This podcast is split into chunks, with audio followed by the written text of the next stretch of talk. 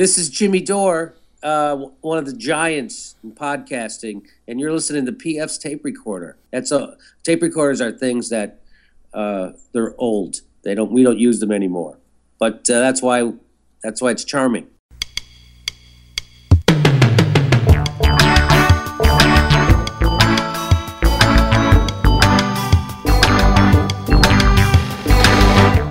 Hello there, I'm PF. This is my tape recorder. Coming up, it's the best of PF's tape recorder 2014.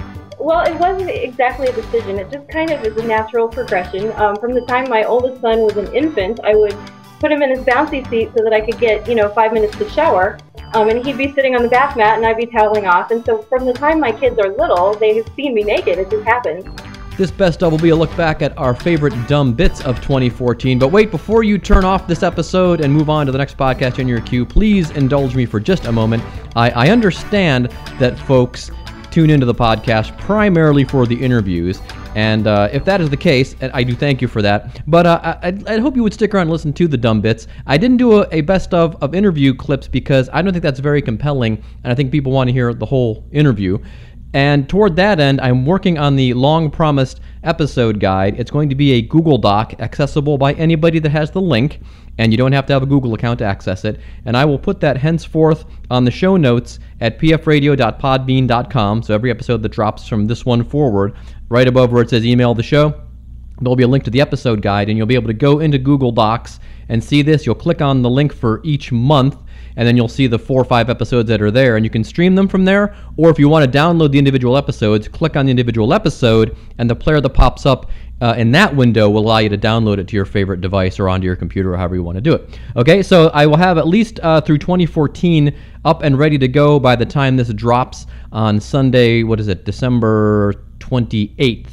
In the meantime, we're going to go through and listen to some of our favorite dumb bits, uh, including, oh, we have uh, some What Kind of Nonsense Is That? Facebook, not Factbook. Uh, up front there in the teaser, you heard the, um, the mommy blogger that was attacked by Newsbusters, a stay at home married mommy blogger, by the way. Someone you think Newsbusters would, would support. No, they decided to attack her instead. It's probably my favorite bit of the year. I'm just going to run these in chronological order. Uh, I'm not going to talk between them. We're just going to go from February on through to December and uh, we're going to do our playout song will be uh, by our uh, i guess unofficial house band andy hawk and trainwreck endings. Although i will come back probably and uh, you know say goodbye but uh, we'll just start off with our first dumb bit. It's from february and it's uh, the right wing freaking out over a coca-cola commercial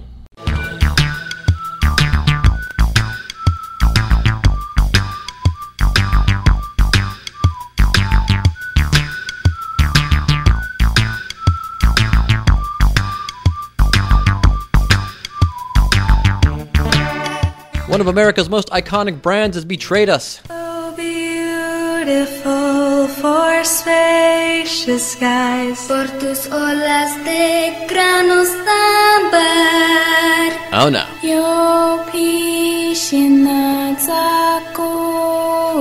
Oh hell no.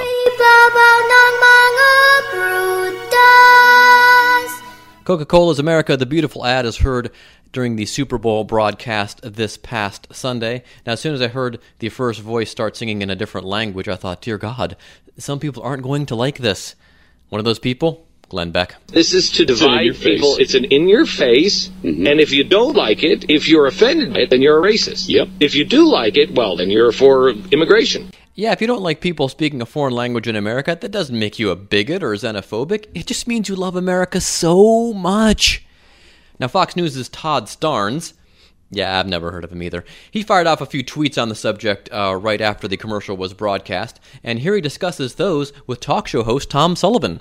Couldn't make out from Todd Starnes. Couldn't make out that song they were singing. I only speak English.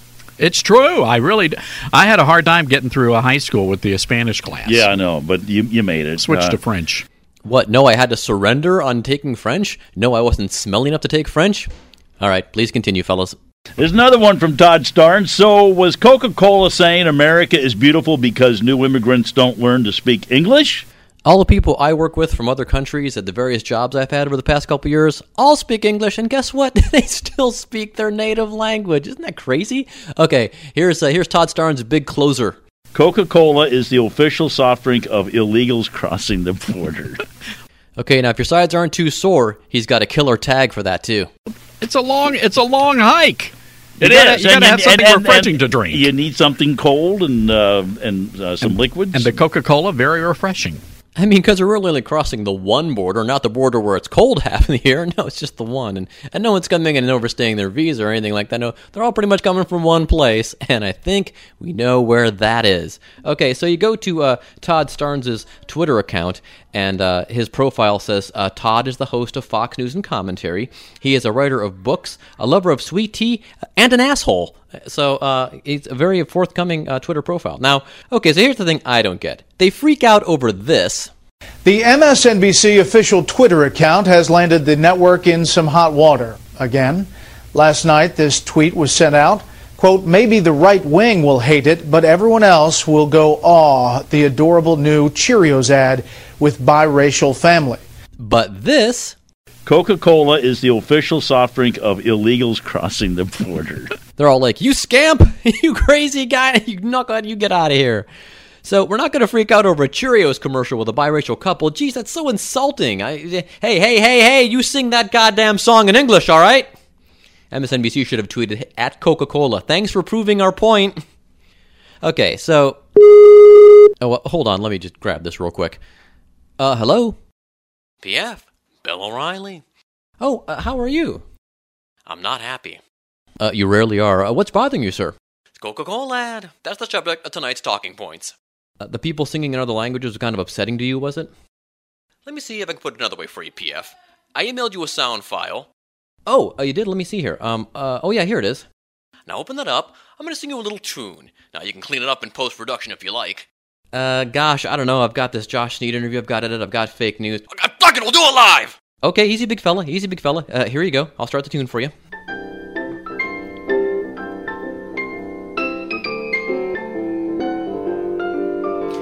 I'd like to teach the world to sing in English USA. I'd like to buy the world a Coke if they speak the right way.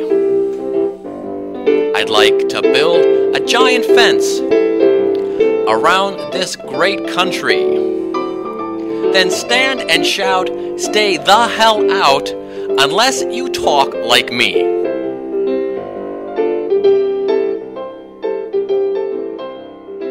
I'll tell you, PF, if I had a tip jar, it would be stuffed just like those cups the homeless guys have, only they're ripping you off, according to my friend John Stossel. I must be off.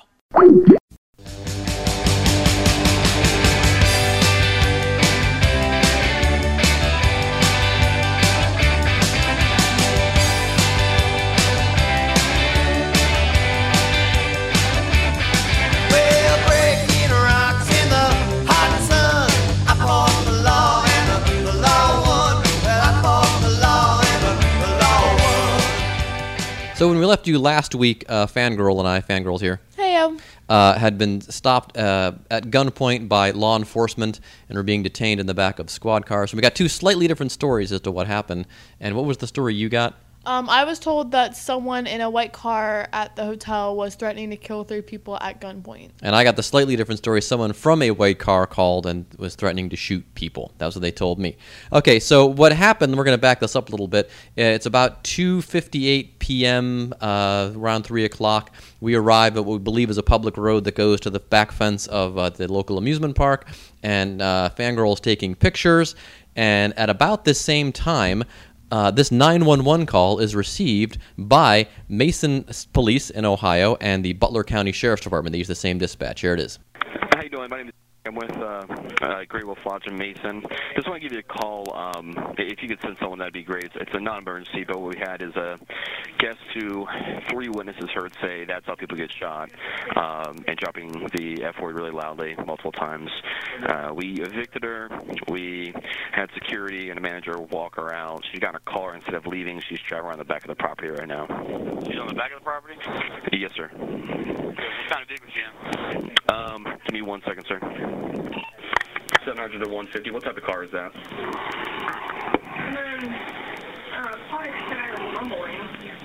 I couldn't get a make or model on it. Uh, all I know was a white sedan. All right. Could, couldn't get get a maker and model, but it was a white sedan four door. Okay.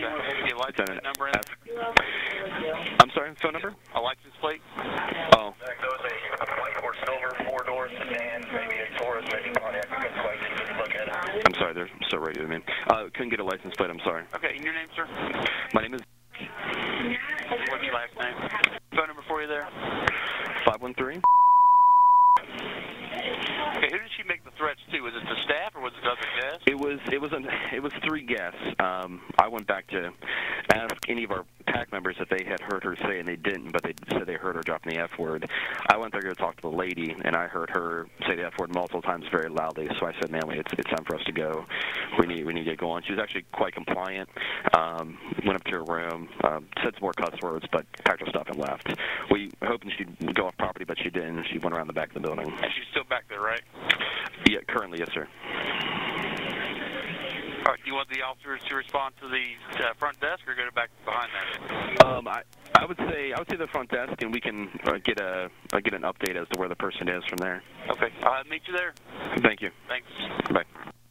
Okay, so uh, we were never actually in their parking lot. The the road, the public road. I was.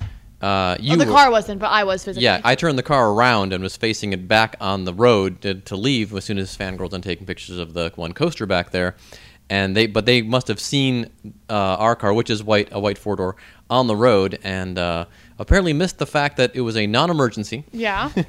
And uh, so here's what happened, and we talked to some uh, law enforcement experts, both a, uh, a city police officer uh, up in the suburbs of Cleveland and a former deputy uh, from a county down in Florida. And uh, the fault apparently lies with a dispatch that did not communicate to the police officers that it was one a non-emergency, and what showed up on the police officer screen we got a printout of the report was uh, person in white car threatening to shoot three people. That's what showed up on law enforcement screen, and that's why I'm told by our law enforcement expert it's called a felony stop, and that's why they show up with guns because they assume you have one, and uh, and that's why we were treated the way we were treated, and that's uh, being in the wrong place at the wrong time. the best example of it. yes. So, and uh, oddly, we were still asked not to come back to the property, and for a long time we were we- never on the property. Exactly. We thought they think Fangirl is the girl that was uh, causing the ruckus. Which is a whole new mess of problems. Exactly. And uh, oh, we later in the end of the report it says uh, the, the the woman they're Oh, looking the for. best part! Yeah, is that she? My new nationality. That's right. Yeah, uh, n- uh, your new race. The the, New the, race. the suspect uh, was black, which doesn't have anything to do with anything except for the fact that you would think that uh, that kind of description would separate Fangirl, who was white. It's just a and blonde. yeah, we're not Naturally blonde. Yeah, anyone who listens to this podcast knows we're not making any kind of a, a judgment call on race. Obviously, it's just a matter of that's a pretty distinct difference between fangirl and the suspect. Is all I'm saying.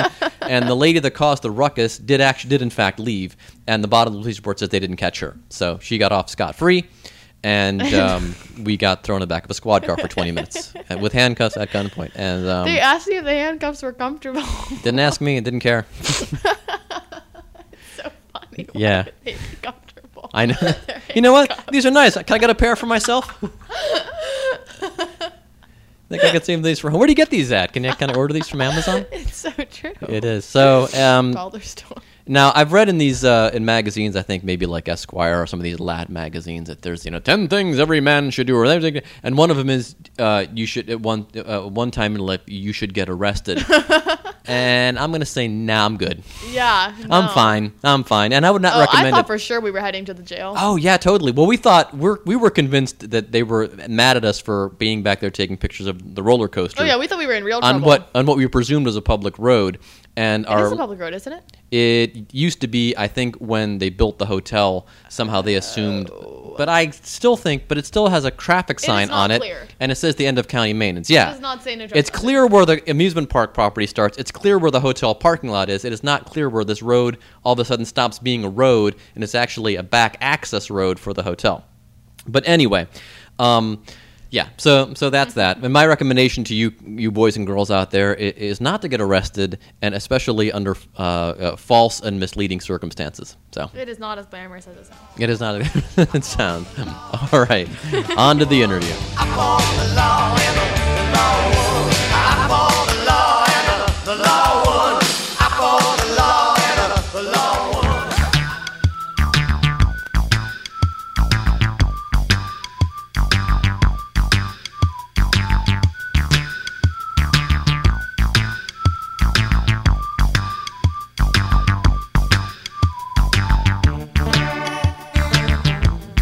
Time now for a new segment called.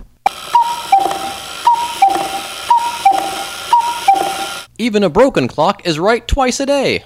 The first subject of this new segment is our favorite conservative website, Newsbusters, who, in fact, uh, don't even come close to the broken clock's batting average uh, of being right twice a day. But they managed to drop a single into left this past week. Uh, Buster Tim Graham came across a blog post on the NPR website Code Switch. Now, I'm a big NPR listener.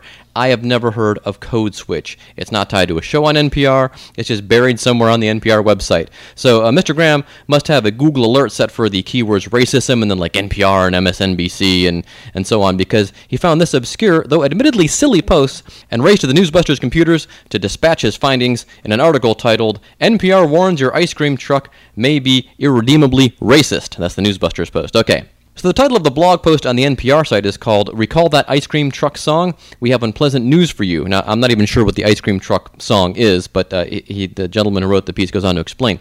Uh, the gentleman who wrote it is named Theodore Johnson III. He came across a song called "N-Word Loves a Watermelon" while researching racial stereotypes, and he almost didn't listen to it. He explained because the title, you know, pretty much says it all.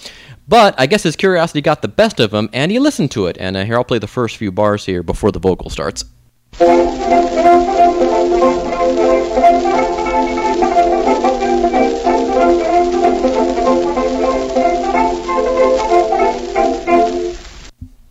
Okay, recognize it? Turkey in the Straw, right?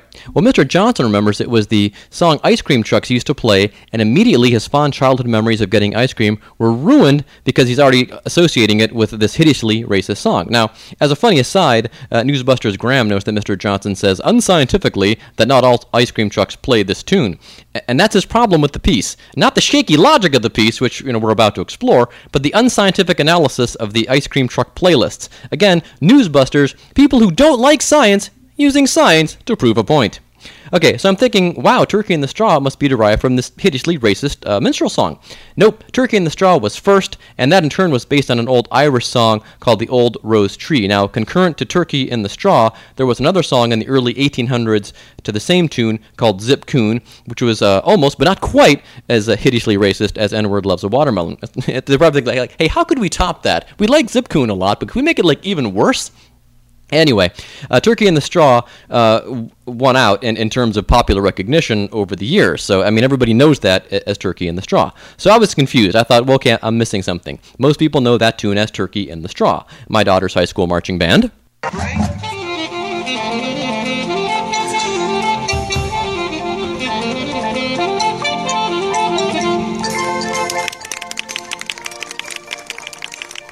Uh, Wakko's 50 State song from the cartoon Animaniacs.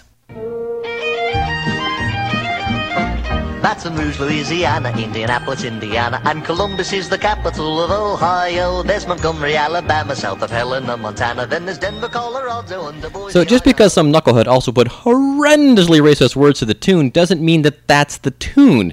And it's almost comically racist, as in really that existed at one point. Like people were really okay with this playing this song, uh, but I guess in the early 20th century, uh, people were down with it. So uh, anyway, Mr. Johnson argues that the 20th century ice cream parlors played minstrel songs like "N-Word Loves a Watermelon," and when ice cream trucks appeared after World War II, the music chosen for the vehicles was based on what was played in the ice cream parlors of the previous generation. Well, maybe, but the song is still "Turkey in the Straw," and Mr. Johnson notes here he addresses that the first and natural inclination, of course, is to assume that the ice cream truck song is simply playing homage to "Turkey in the Straw," but the melody reached the nation only after it was appropriated by traveling black-based minstrel shows. There's simply no divorcing the song from the dozens of decades it was almost exclusively used for coming up with new ways to ridicule and profit from black people. Now, the New Republic I discovered while researching this also pointed out this is this is a questionable connection. Yes, that New Republic said that the NPR guy was was, was off the mark. Okay, so but, but it's still turkey in the straw. It's kind of like saying you can't listen to the Star Spangled Banner without thinking about an alcoholic friend or relative because that song is based on an English drinking song, or Jingle Bells is ruined because all you can think about now is a BO challenged Dark Knight and his ward excreting an egg from his private regions. The larger point here, and Bill Maher has addressed this on occasion, is that this is something that just makes liberals look foolish, particularly when there's actual racism out there. And we played the montage a few weeks back the birth certificate, the food stamp president, Ted Nugent calling the president a mongrel, okay? But, but let's not get silly, because that minimizes the actual instances of racism that are still out there and distracts us from the real issues, of course, uh, when it comes to race and music. Uh, Mr. O'Reilly? Now, I submit to you that you're going to have to get people like Jay Z, all right, Kanye West, all of these gangster rappers to knock it off. Yeah, stop being a successful entrepreneur and marrying your baby mama and staying married to her and buying a basketball team. Well, you know, sometimes the clock is never right.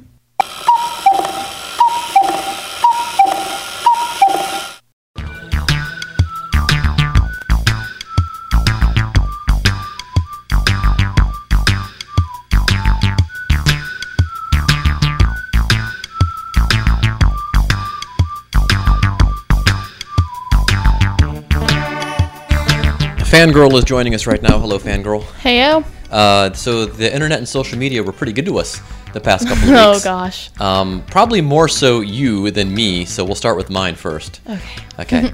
um, so Coldplay has a new track out. It's available at the end of May. I forget what the actual date is, but it's produced by Avicii, and uh, they played it on Radio One uh, a couple of days ago, and uh, it sounds exactly like Coldplay being produced by Avicii. And uh, so I tweeted that to Radio One, and well, well, this happened.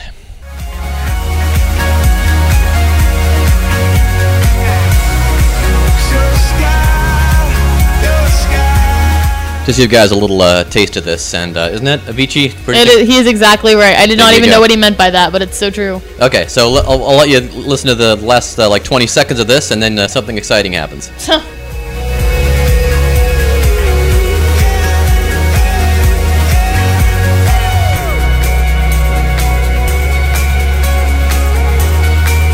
Happy, summery, perfect pop song. It's brilliant. Coldplay, A Sky Full of Stars. It is our track of the day today at Radio 1.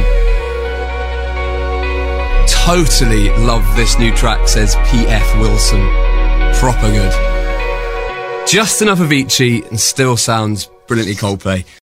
Huh? Huh? There you go. And you know what's cool about that is he says says P.F. Wilson doesn't say P.F. Wilson on Twitter. It's like everyone in Britain should know P.F. Wilson is. He's that bloke in America does that rubbish podcast, and he he's told us what he thinks of Avicii and Coldplay. I didn't exactly tweet that by the way. I said I could totally hear Avicii in the song, and but that was, it was proper good. So anyway, and yeah, so there you go. So and um, oh, I was gonna look this up. So uh, six million people in Britain uh, likely heard that. Oh Yeah. my- There you that's go. crazy. Okay, there you go. But I still think yours your news is bigger. So you want to explain what Ah. happened? Uh, last September, I took a picture at the local amusement park, which has been mentioned before. We just strange things happened to us at this Oh yeah, amusement yeah. park. Which it wasn't their fault. It was their It was neighbors. not their fault. Their, Um. their their raucous neighbors uh, got us in trouble.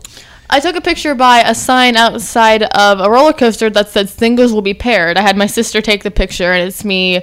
Oh, smiling next Lizzie to it. took that. Yeah. Oh, I thought that's when you went with one of your friends. Okay. No, no, uh, my sister took that picture. It was at, it was at Procter and Gamble. I am I am learning something new. posted it over a year ago probably and out of nowhere someone discovered it like last saturday i would say it was at maybe 400 around the time i posted it which was pretty cool and then last saturday i log on and it's at a thousand notes which is And huge is- this is on Tumblr. huge on tumblr Right. huge Okay. like when you get a thousand notes is when you're like okay i officially have been a successful blog everyone else can go home like a thousand notes that's what you aim for I think by now we have gotten to 155,268 to be exact. And then something terrible happened because someone, this is the part that gets me, right click, saved as, and then posted it on what I learned you pronounce it like Imgur. Imgur, okay. You pronounce it like, and someone yelled at me for pronouncing it Imgur, but I'm not hip I thought this. it was Imgur. Yeah, it, it's spelled like Imgur. I'd never heard of this before, by the way. And Until, until our, uh, Hannah's uh, one of Hannah's cousins discovered yeah, this. one of my cousins uh, put the link on my wall. In fact, her comment is on here somewhere that says, "I'm pretty sure that's my little cousin with more points than I've ever obtained." Um, the comments besides that one from my cousin are some of the worst things I've ever heard I read like life. the first five, and then I stopped. There are comments that are hidden for being too bad on Yeah. here. Um, and I I like to make fun of my big lips, and so does the rest of the internet. I guess so. Um, they there was many many comments about my lips, and it's like yes, I'm I'm aware. I I am completely aware that I have big lips, and there's a lot. My favorite comment on here. I would if you weren't a sorry ASS Canadian. oh, oh yeah. Because I'm not Canadian. I know. There's I- a pair. We should live so long. We're There's Canadian. a sister park in both Virginia and Canada that And, uh, the exactly like Kings Island and, and, uh, the in Carolinas. California, yeah. But, but we know the Canada's Wonderland has the exact same rides and the exact same signs. All these hosers got on there and said, "Hey, Yeah, here it is. A dirty, smelly hippie says, "I would if you weren't a Canadian." wow." Well, and of course we're a little we're, salty here. we're huge canophiles here. We are. Big Light's big friend of the show from Toronto. She's like, okay, so uh, so the so the Imgurian. I love how go, scroll back up to the top here on this thing. We'll, we'll put the link to this, um, and please don't write anything nasty though. We'll, we'll put the link to this on the Podbean page. Um, it says to my fellow whoever posted Im it, wrote- Imjurian? Imjurian sounds like something from Star Trek: The Next Generation. Commander Riker, send a message to the Imjurians. so true. Tell them we found this picture of this young girl in the amusement park. We need my friend Big Jim Lugers to do his uh, John Jean-Luc Picard impression. Oh my god. Yeah. The Imjurians, the Imjurians are a nasty race, it seems. They are nasty race. they are. They are so gross. See Counselor there's, Troi there's say- this one guy that's like, sure, the cute girl wants to go on a field trip, but none of you guys do. And it's like, you are probably a 40 year old divorced man. Like, get off of Imgur. Counselor Troi, what do you think about the Imjurians? Literally, all I'm picturing is a bunch of middle aged divorcees scrolling through my picture and commenting things. Well, sir, they'll comment on anything, and they have, they're very rude and ill-mannered. It's terrifying. yeah. So anyway, that's uh, so. So the, the the the gist of this, of course, is is fangirl unwittingly became a meme, and boy, Which is my mom's worst fear. is yeah, exactly. It's you you just never know when when you'll become an internet meme, and I guess in this case it didn't turn out too too badly. Oh, oh, there's another one. I would if you lost the lipstick. That's another one of my favorites. Hmm. Hmm. I don't know. Yeah, I don't want to. Don't scroll those anymore. Oh my god, no, they're so funny, please. Well, we'll let we'll link to that for folks if they want to look and uh, and add more reblogs to that on Tumblr. We'll, we'll I'll, tr- I'll try to put a link to both the to the Mgurians and the Tumblr. Yeah, yeah. I saw some of these one. are really sweet. I have Oh, well, some some marriage them- proposals. Oh, do you really? Yeah, there's a marriage proposal or two. Huh. Uh, plus one for Ohio. Okay, so, so one some, of them, one, some of them just want to be friends with me. That's not- that's nice. they're not all nasty. Photo credit her boyfriend. Swag. There you go. all right. Well, again, we'll we'll post. Spaghetti intensified. We'll post that. Cool. The, the, the only reason we spent so much time on this as it is because the Dave Coulier interview is is uh, is so short. Um, oh, for God's sake. See, I I'm looking at some of these comments, and uh, yeah, I don't want to look at them anymore. Just, just close the window. Yeah, please close the window, and uh, let's go on to the Dave Coulier interview.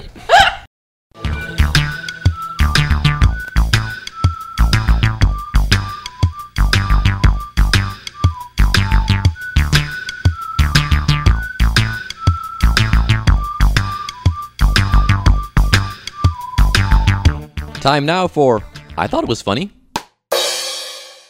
This, of course, is a segment where I uh, find something to make fun of, but really don't have uh, enough to build a whole bit around it, just maybe one joke. And, of course, Newsbuster is always a great source for these kinds of things. They ran a picture of a fella standing outside a gun shop, presumably, and he has a sign that says gun sellers are accomplices of crimes, which isn't very well worded, uh, I grant you. But uh, the point of it was there's a fella standing next to him with a very clever sign that says, Spoons made me fat.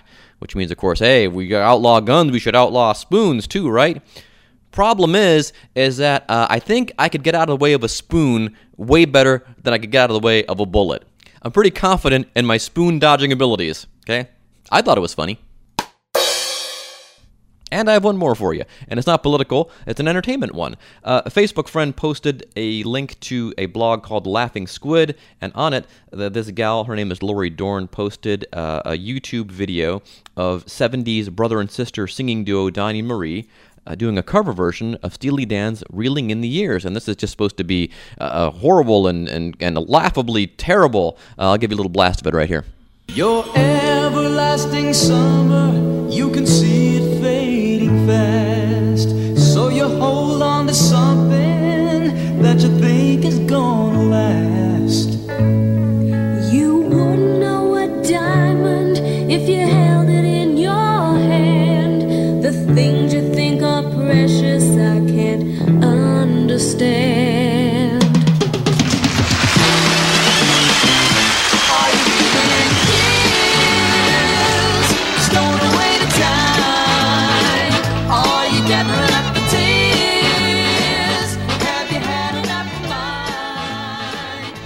And under the video, Ms. Dorn writes In this classic video posted by Dav Evans 066, Toothy siblings Donnie and Marie Osmond perform a highly cringeworthy duet cover of Steely Dan's Reelin' in the Years which I found odd because the original version I find highly cringeworthy. Are you reeling in the years? Stowing away the time. I thought it was funny.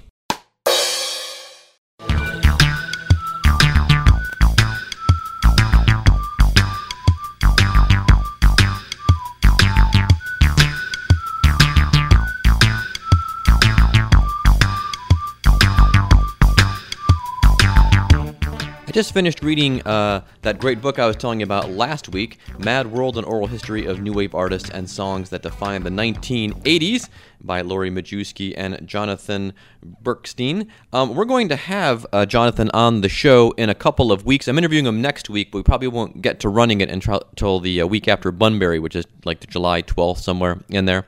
So look for that in uh, mid to late July, um, and we'll discuss the book with him and uh, some of my concerns with it. Although I had very few problems with this book, except for two, and they're both the same thing. Um, and I alluded to this in the intro. Uh, what do Flock of Seagulls contemporaries have against Mike Score and his band? I don't get it. Uh, Curt Smith of Tears for Fears, uh, kind of defending their record, and not really a record you need to defend.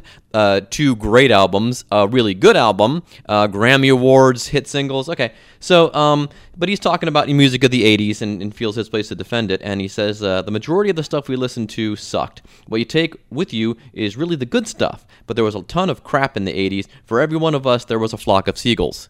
Wait, what? And and uh, Mr. Bernstein uh, thankfully gives Mike Score a chance to rebut this comment at the bottom of the page here, and, and Score just says, well, he's probably jealous, which is mm, kind of accurate. Although, here's the thing: if you know Tears for Fears, you know, pound for pound, okay, a better group than a Flock of Seagulls, but Flock of Seagulls, really, really underrated group. I think people should know. Everybody knows I ran, and but for some reason they get slammed for having a couple of hit singles, and nobody else seems to get that kind of treatment. Uh, like let's say the Fixx, who I also love, by the way, had a great new album out last year. Those guys had five top 40 singles, one top 10 hit in America. Nobody slams them, n- nor should they.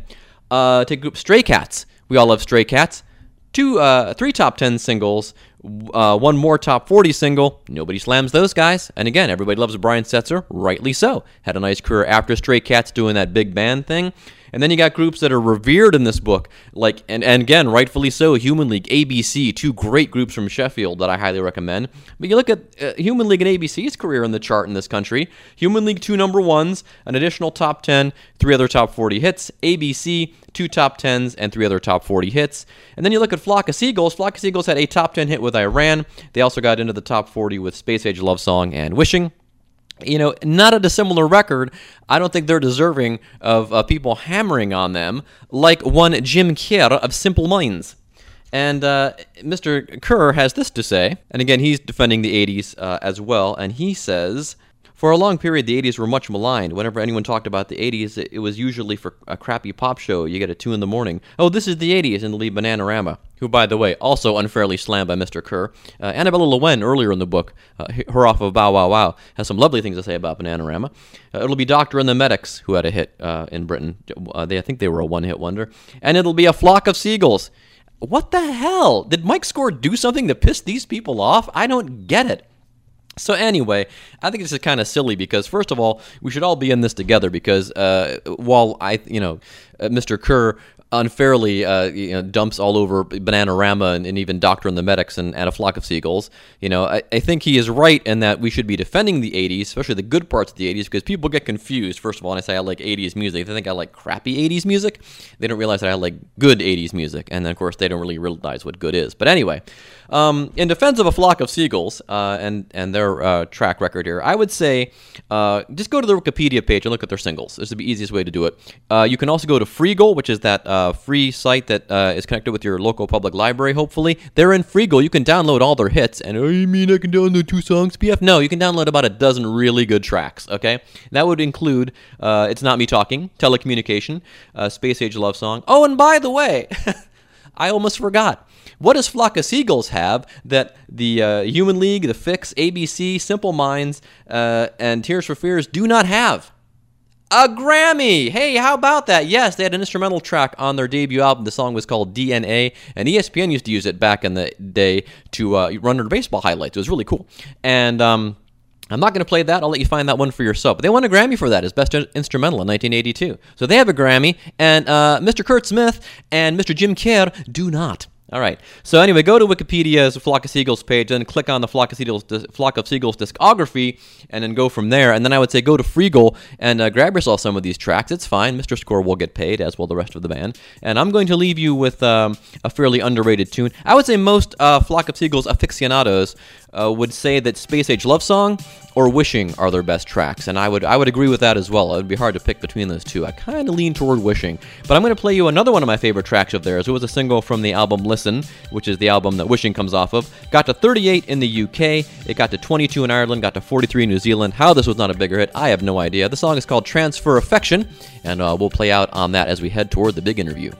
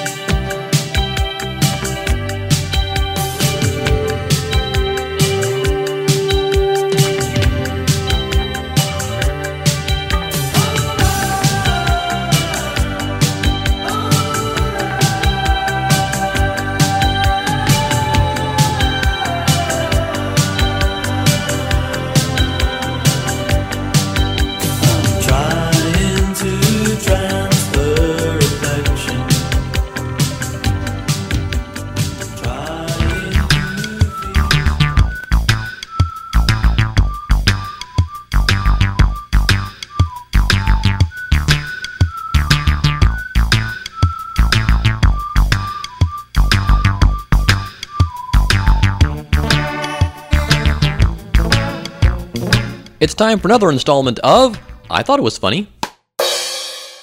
This is the feature where I come across something silly, and even though it's hilarious, I really only have one joke for it, and uh, I can't make it into a larger bit or anything. So come with me now to the Facebook page of Ben Swann. Now, Ben Swann, I don't know if you know, you might have heard of him around the country. He's from uh, here in Cincinnati. Well, not from here, he used to work here. He was a local news anchor, and he left that gig to uh, start the uh, some other website thing. Uh, Truth in Media is, is, is his deal, and uh, he's one of these libertarian dudes, kind of like Stossel, but more political, I guess, or Stossel's more social, economic. Anyway, um, so anyway, and Swann's not crazy, but some of the people that work for him, I kind of question.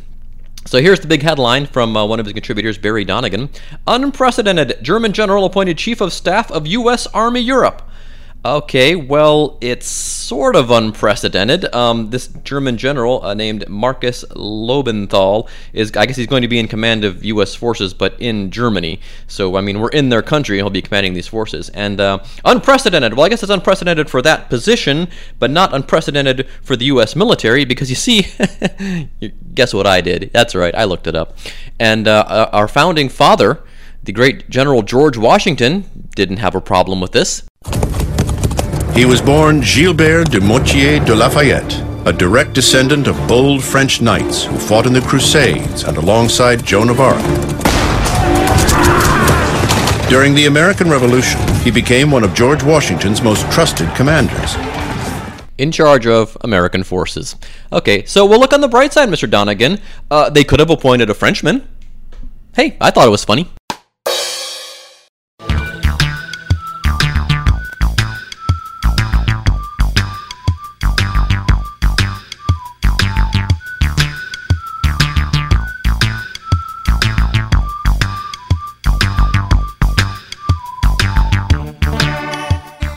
Time for another installment of It's Facebook, not Factbook.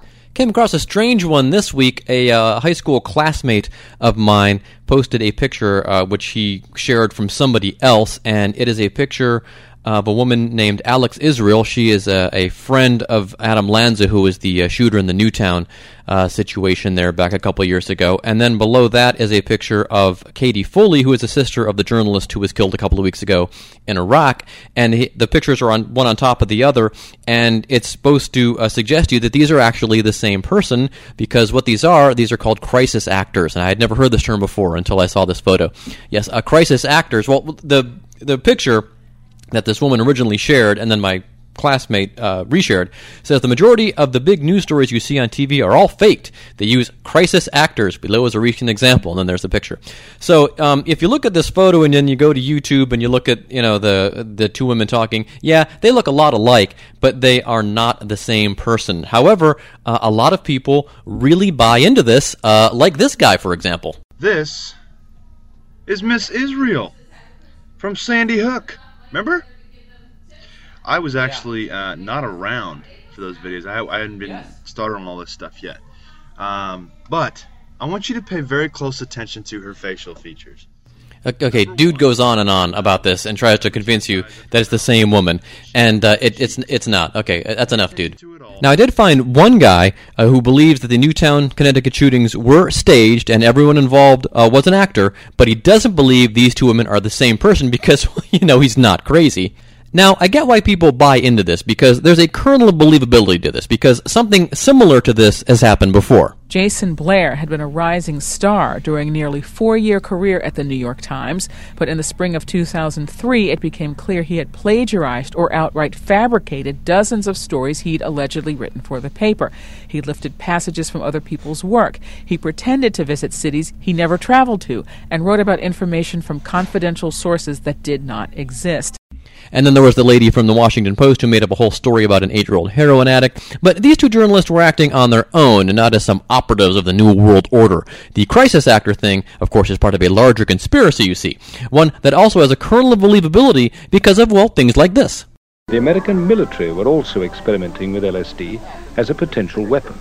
Here is a group of normal soldiers responding correctly to a series of routine drill commands. After receiving a small dose of LSD, they're confused and undisciplined. Wait, the U.S. military tested LSD on its own soldiers? Yeah. And then there's also this. And what most Chileans did not know in 1973, and what many Americans still do not know, was that the coup of September 11th, 1973, was the work of intelligence operatives, American intelligence operatives, and they took their orders directly from the White House. That was Colorado School of Mining professor Kenneth Osgood on C SPAN's American History TV discussing the 1973 military coup in Chile. And of course, then there's this. With respect to 9 11, of course, you've had the um, uh, story that's been public out there. The Czechs uh, alleged that uh, Mohammed Atta, the lead attacker, met uh, in Prague with a senior Iraqi intelligence official five months before the attack former Vice President Dick Cheney lying about Al Qaeda's connection to the 9 11 attacks. So, uh, yes, nefarious things go on. Governments, uh, at the behest of large corporations and other power brokers, do make stuff up and, you know, are up to, you know, some pretty sneaky things at times, but these things make sense. They made this stuff up about Iraq because they wanted the oil. That makes sense. Uh, you know, why they would, the 9 11 conspiracy, let me address that for a second. I don't buy into that one because, as evil as Bush and Cheney are, uh, first of all, I don't think they had the competence to pull something like that off and make it stick, one. And two, why would they bother going into Afghanistan, a country with absolutely no uh, monetary value whatsoever, and a place where the second most powerful superpower on earth was stuck in a quagmire for years and years? Why, why wouldn't they just pin 9 11 on Iraq to begin with, which is the war they wanted even before the towers were hit. They came into office, I believe, in my opinion, uh, really wanting to go to war with Iraq, maybe Iran, maybe both, who knows? But they definitely did not want Afghanistan. So, anyway, getting back to the uh, the uh, crisis actor situation is uh, the conspiracy, like I said, has to make sense. These mass shootings are staged, you see, because President Obama wants to take your guns away, and so far that's working great, like in Colorado. Two Democratic state senators are now facing recall votes a week from today after each played a big role in passing tough new gun control laws in Colorado. And that apparently has And it's working in Arizona too, where Governor Jan Brewer signed legislation involving gun buyback programs run by police. A friend of a friend of the show, Cenk Uygur from Young Turks, fills us in. Telling those local cities and counties, once you buy the guns back, you cannot destroy them, you must resell them. Also working in Missouri. A South County Republican proposing a bill that would make it illegal for anyone to even introduce legislation that restricts gun ownership. Now, that last clip is kind of old. They have since introduced legislation in Missouri that will prevent lawmakers from even thinking about introducing gun control laws. So, yeah. Anyway, uh, people believe that Alex Israel and Katie Foley are the same person, even though they clearly are not. But I have a confession to make. Um, the tape recorder has used crisis actors in the past. You want proof? Episode 161, we interviewed Midge Ure of Ultravox. Uh, not really. Uh, it was it was slightly different for me. I started, uh, I suppose, my my musical life started uh, uh, with a band called Slick, which were a kind of Bay City Rollers type band. Oh, that's- you know, we, we uh, you know we, we made music that was written by the same guys who wrote the Bay City Rollers stuff, and And on episode 147, I interviewed my friend Brian about his favorite band, The Alarm. Yeah, you know, the early part of their career, they had uh, they had a, a few hits when they were when they were one of those bands that had a cool up and coming vibe about them. The the stand kind of got a lot of interest and a lot of radio play. wasn't really a big hit, but then uh, they they released 68 Guns to promote Declaration, and that was that was a pretty big hit. And then It's the same guy! Actually, they do look a lot alike. I posted a side by side picture in the comments section of that original post from my classmate and said, uh, you know, if Alec Israel and Katie Foley are the same person, then my friend Brian and Midge Ure are the same person. And I even showed this picture to my wife, and she actually said to me, which one is Brian? She honestly couldn't tell. And I'll post that picture on the PF Tape Recorder Facebook page for you all to see. Uh, my friend Brian and Midge Ure side by side comparison, and you can see if you can figure out which one is actually Ultravox's Midge Ure. So anyway, I think it's, it's just so silly to me that people invest all this time into promoting all of this nonsense, but then take no time to fact check anything or concentrate on stuff that's actually going on. Because remember, folks, It's Facebook, not Factbook.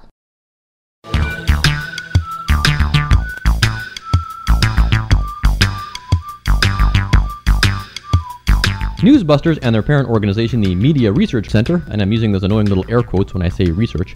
Uh, anyway, they are vigilantly fighting an effort to boycott those who advertise on the Rush Limbaugh show. But don't worry, they still have time to attack a stay at home mom, which is the subject of this installment of. What kind of nonsense is that? Rita Templeton is a mommy blogger. She has her own website slash blog called Fighting the Frumpy. A few weeks ago, she wrote a post called The Naked Truth.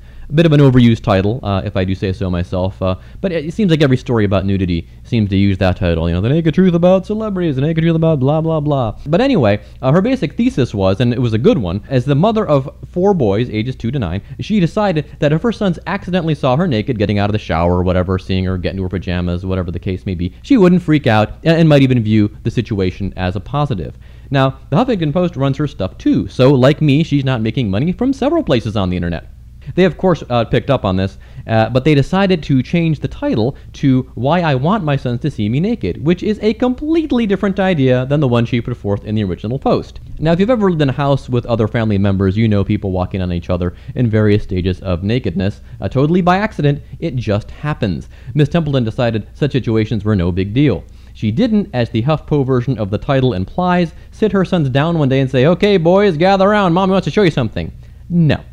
She was talking about accidental nudity. If they happened to see her that way by accident, she would make a big deal out of it and make them feel like they did something horrible. She also reasoned that if they did happen to see her incidentally naked, that it would be, in the long run, maybe a good thing because it would instill a realistic expectation of what the female body looks like. Boring, but you know, in a good way, a healthy way. It's, it's a good thought. Okay, this of course is where Newsbusters and the Media Research Center show up. Now, Newsbusters uh, and the Media Research Center, the Media Research Center owns Newsbusters, they're not the brightest bulbs on the internet, and uh, being the narrow minded busybodies that they are, it's no surprise a headline like, Why I Want My Sons to See Me Naked is going to give them an embolism. So the Media Research Center writes a rather lengthy piece decrying her as the worst mom of 2014, and of course their sister site Newsbusters links to it. But in case the HuffPo's reworking of the title wasn't inaccurate enough, they titled their critique Mommy blogger wants to be first nude body, young sons see.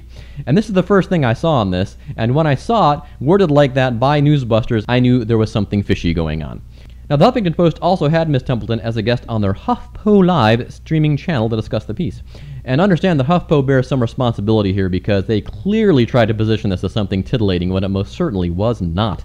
The MRC, in their piece, even embed the video uh, in their critique, though they totally managed to draw one wrong conclusion after another. Host Ricky Camilleri, for his part, tries his best to make this sound way more exciting than it really is. Politics to parenting, HuffPost blogs run the gamut. And every day at HuffPost Live, we like to shine a spotlight on some of the hottest blogs on our site. Mmm, hottest blogs. Go on, Ricky. Now, while mainstream thinking suggests that we cover up and maintain some modesty in front of our kids, it's Spoiler alert, so does the person you're about to interview. one Iowa mom has made the choice not to be bashful around her young sons, both out of convenience and principle. In her blog, Why I Want My Sons to See Me Naked, Which is not the title of her blog. Her blog is Fighting the Frumpy. That's not even the title of the original post. Alright, so, now I'm very pro nudity, but I'm also very pro modesty. Now, if it's hot out and there's no one else home and I want a way to put on the air conditioning because, you know, I'm also cheap above all other things, well, you know. Okay, sorry, I know. TMIPF. But I'm also the kind of guy who, when I go to the beach or a swimming pool, I'll wear a t shirt even in the water, okay? So when she says this, I'm, I'm not naked more than the average person. I'm completely bummed out. Now, she even goes as far to say that she does teach modesty, like when it comes to using the bathroom, You poop with the door closed, and you close the door when you shower, and stuff like that. but she also realizes that it's hard to control four young boys. As much as I teach them about knocking and about modesty, they barge in. Kids do that. True dat. But the best part of all this is toward the bottom of the Media Research Center piece, where they highlight some of the points she makes in the HuffPo live interview, but does so in the weirdest way. They call out where she says she wants to teach her children not to be ashamed of their bodies, but instead of using the whole quote, they just put the word ashamed in quotes as if to indicate that that's crazy talk. You should be ashamed of your body, and if you're not ashamed of your body, you'll make Jesus cry. They also point out that she says her partner understands all this and highlights just the word partner in quotes because to the Media Research Center, that's code for something evil. What's funny is she's not the one that brings up the word partner, host Ricky Calamari does. what, what's your what's your partner's uh, nudity policy? So she just goes along with the word partner. In fact, she didn't even say the word partner. She just says he understands, we've sat down and talked about it, and so on. Now, remember, the R in Media Research Center stands for research, so you think they would do some and find out who this partner, quote unquote, is. My guess is either they did and they didn't like the answer because it undermines their whole BS premise, or they were just that lazy and incompetent. Either scenario is likely. It took me less than a minute to find out who her partner is. Her partner is her husband. And it doesn't say how long they've been married, but they've been together since she was 17. Oh, sorry, Media Research Center. It's not a same sex partner or some dude she's shacked up with and living in sin. But maybe next time, huh? Isn't this the kind of thing Newsbusters and the MRC should celebrate? She's married to a man. She's had four kids with him. She chose life. She didn't not have them. She's a stay at home mom. Her pretty little head isn't filled with notions of having a career outside the home and trying to do things that are best left to the menfolk. The Media Research Center and Newsbuster should have attacked HuffPo for trying to be click whores and using an innocent post about a common household occurrence to drum up page views. But instead, they try to take the moral high ground with a perfectly lovely woman who, from reading her blog, appears to be a fine mom. So let's review. Newsbusters and the Media Research Center are vigorously coming to the defense of Rush Limbaugh, a very wealthy, very powerful white male who is a noted misogynist, race baiter, homophobe, probable sex tourist, general bigot, and overall awful human being and they instead are attacking a stay at home mom who has been married to a guy she's been with since she was 17, with whom she has four boys. She didn't not have four boys, she chose life, who lives in Iowa, the heart of the heartland, and they're attacking her because she decided not to freak out if her sons happen to accidentally see her naked.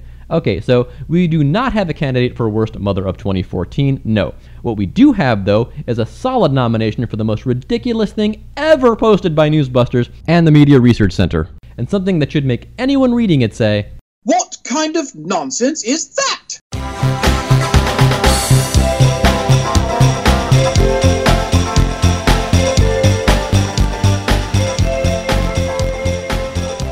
Hey, we ran way over, so I'm just going to say go to pfradio.podbean.com. You can find the episode guide there. I finished it while I was editing this together. I was kind of multitasking. We're going to play out with Annie Hawk and the Trainwreck endings Chasing the Sun. So long, and thanks for listening.